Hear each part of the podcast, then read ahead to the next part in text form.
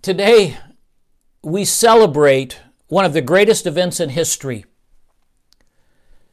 We celebrate creation. It's amazing. God spoke and all things came into being. We celebrate God's Word because God's Word gives us direction. It's a lamp to our feet and a light to our path. The Lord Jesus Christ's substitutionary sacrifice is amazing. God sent His Son to be the propitiation for the sins of the world. Boys and girls, the word propitiation is a big word, but it is an important word. Try saying it with me propitiation. Let's try it again. Propitiation. The word propitiation means a place of forgiveness. A place of forgiveness. Listen to these verses as I read from Romans chapter 3. Whom God hath set forth, this is talking about Jesus Christ, whom God hath set forth to be a propitiation, a place of forgiveness, through faith in his blood to declare his righteousness for the remission of sins that are past through the forbearance of God. In 1 John chapter 2 verse 2, listen again for the word propitiation and remember it means a place of forgiveness. And he is the propitiation. He is the place of forgiveness for our sins, and not for ours only, but also for the sins of the whole world. In 1 John chapter 4 verse 10, Listen again for this word propitiation.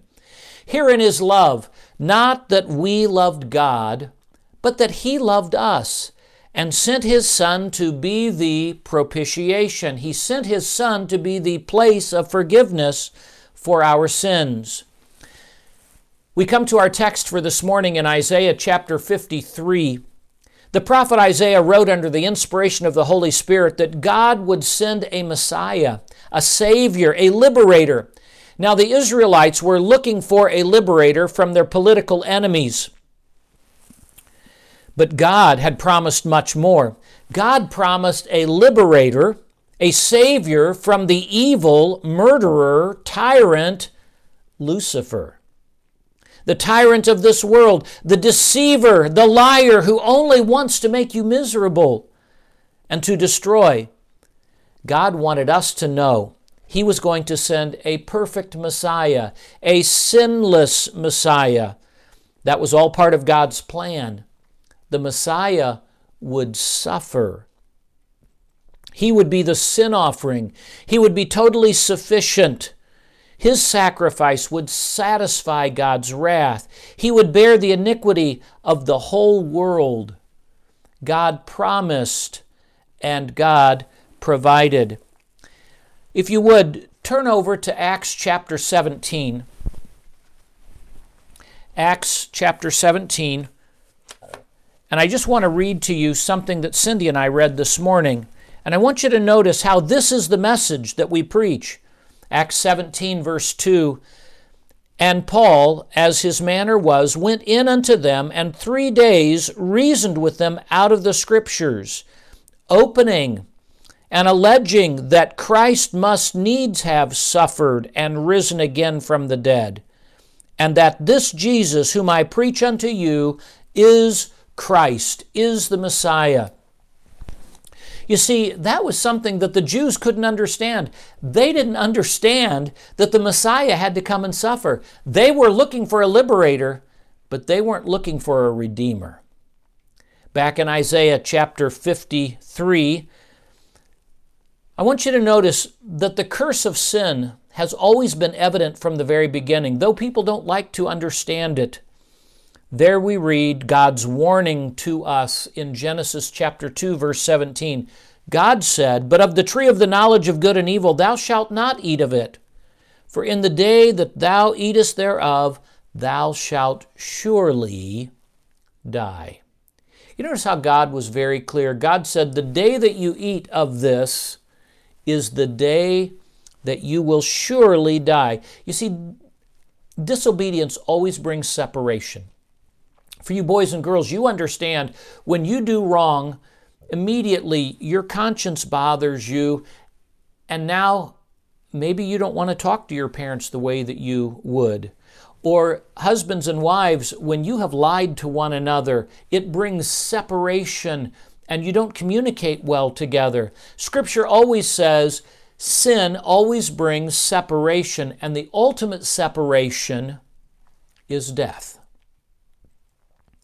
But I want you to notice man's willful choice. Even though God gave this warning, man chose in Genesis chapter 3, verse 6, we read, And when the woman saw that the tree was good for food, and that it was pleasant to the eyes, a tree to be desired to make one's wise, she took of the fruit of the thereof, and did eat, and gave also unto her husband with her, and he did eat. You see, each of us make willful choices. As we celebrate Easter and we think about all things new, we have to begin with why we celebrate Easter. We celebrate Easter because without Jesus Christ, we were without hope.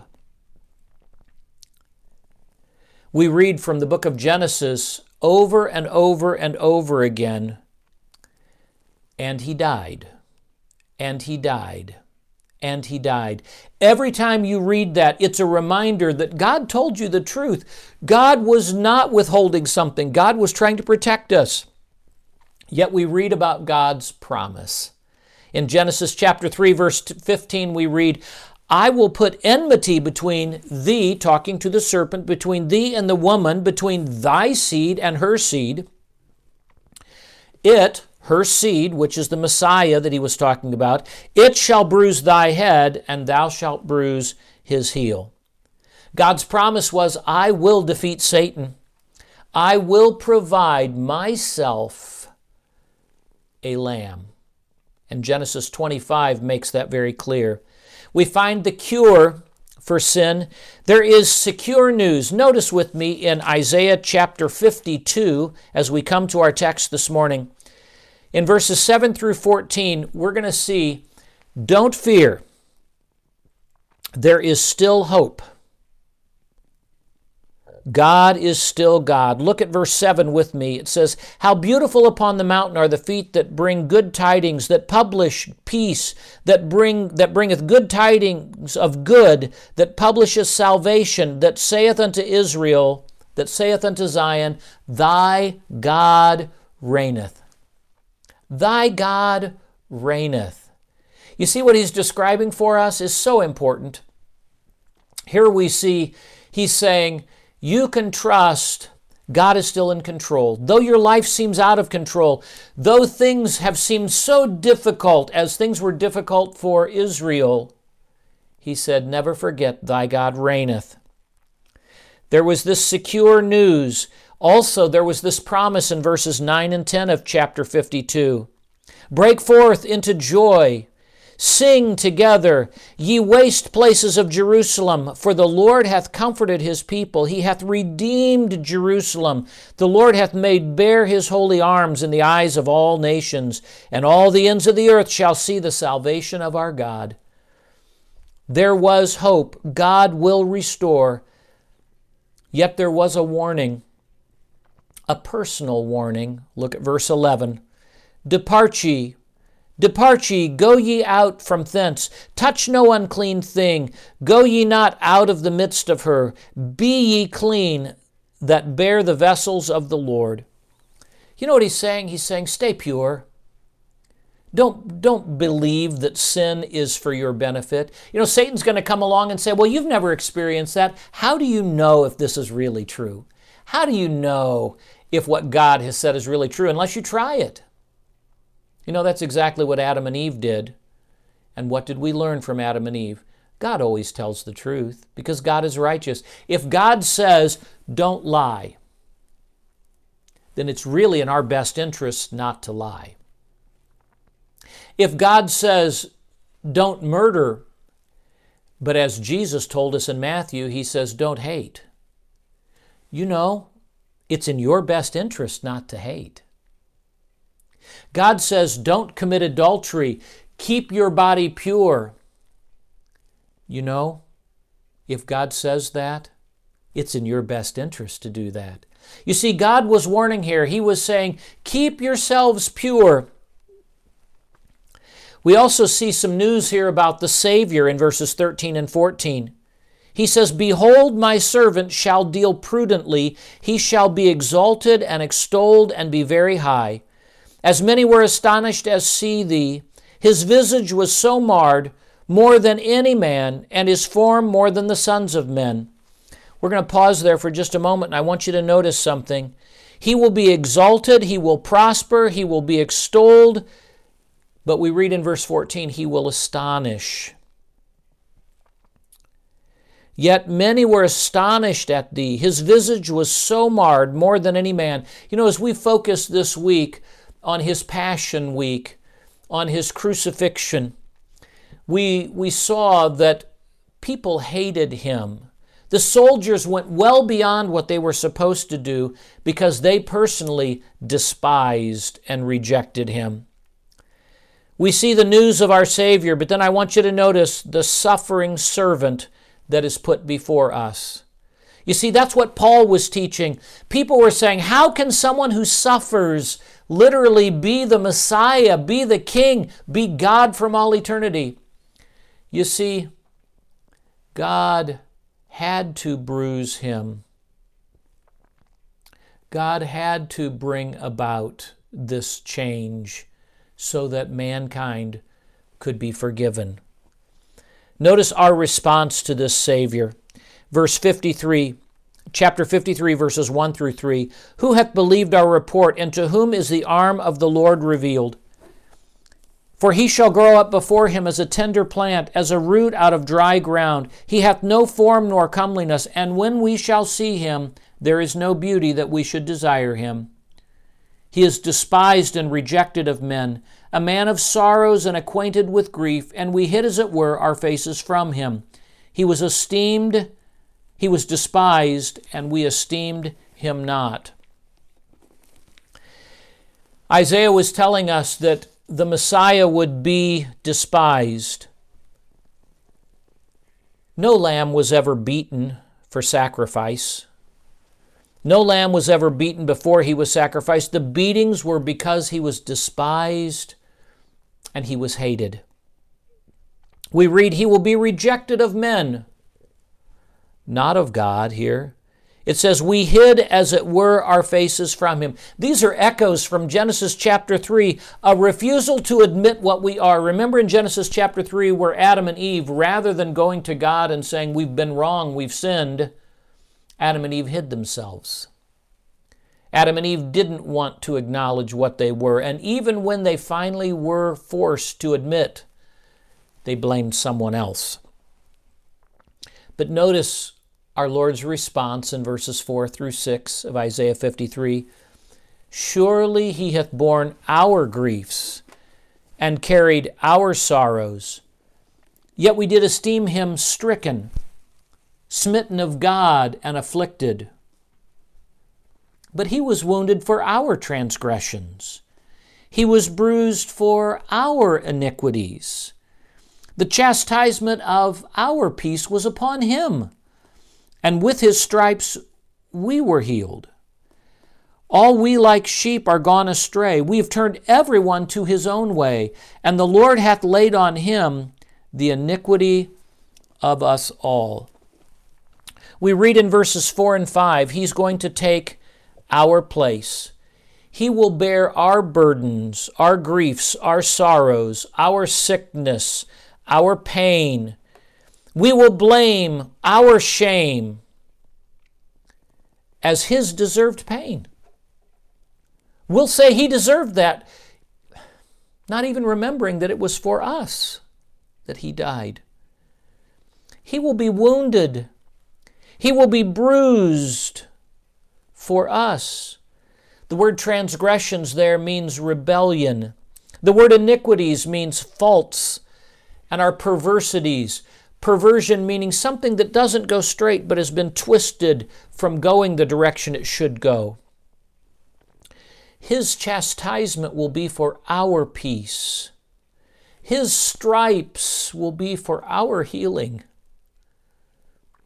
He will be our substitute.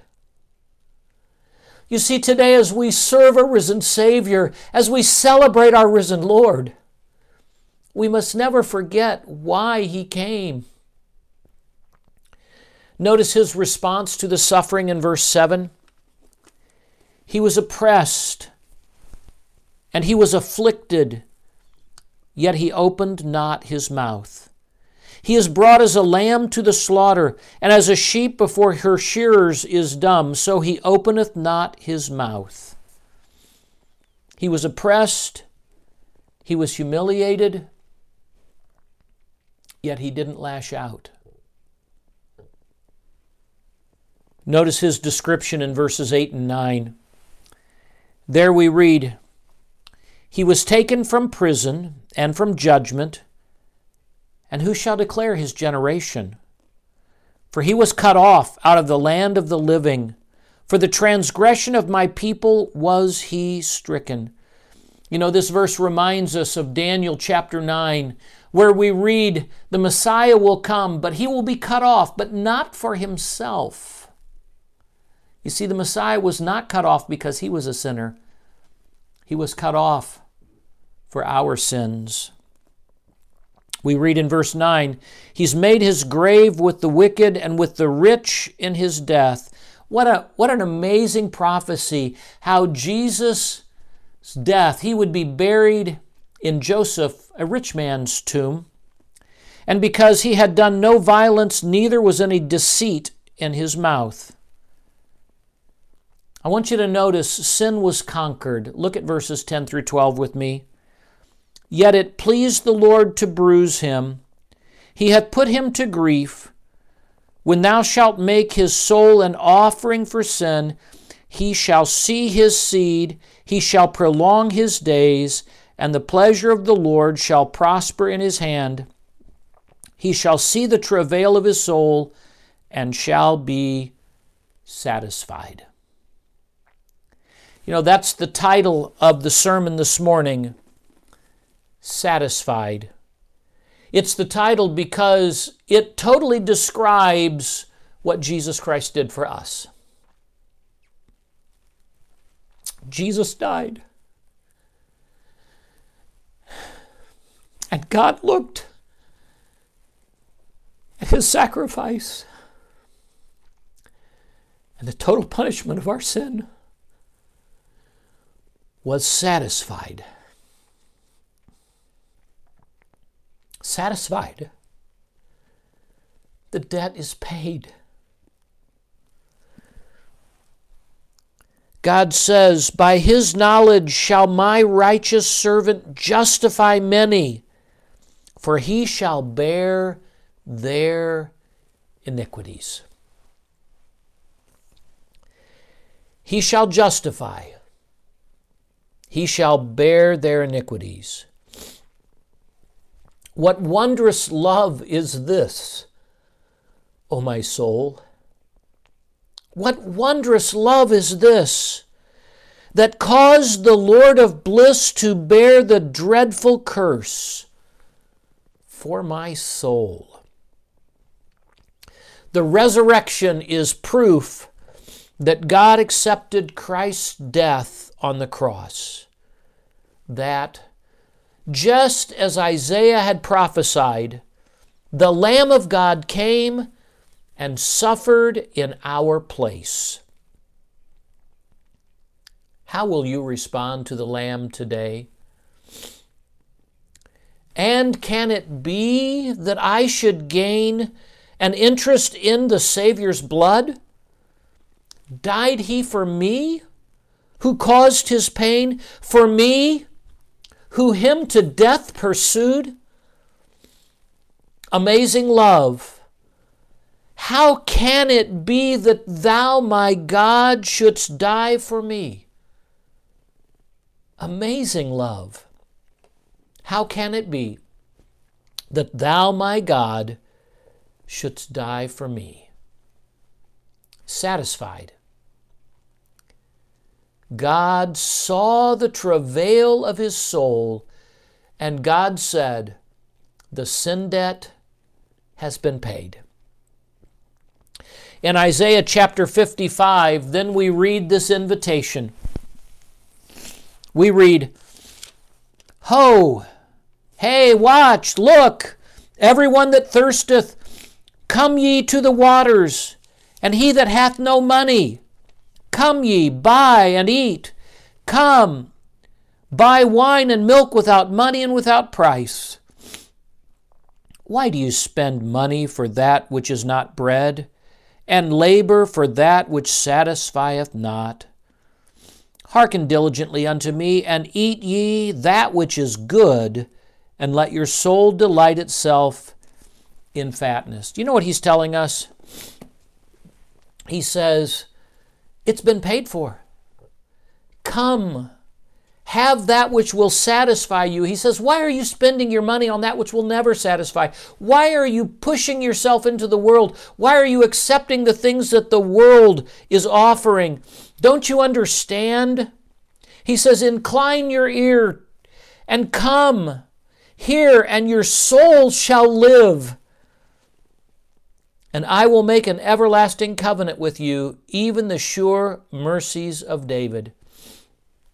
This is why we celebrate today. This is why we reflect. This is why the whole world stops this is why we say, He is risen. And the answer always is, He is risen indeed. The Messiah has come. The Messiah has suffered.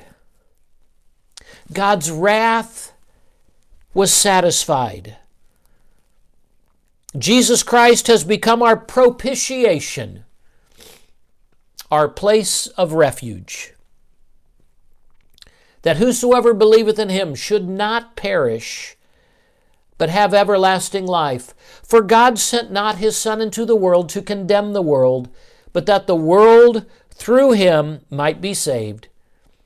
He that believeth on him is not condemned, but he that believeth not is condemned already, because he hath not believed in the name of the only begotten Son of God.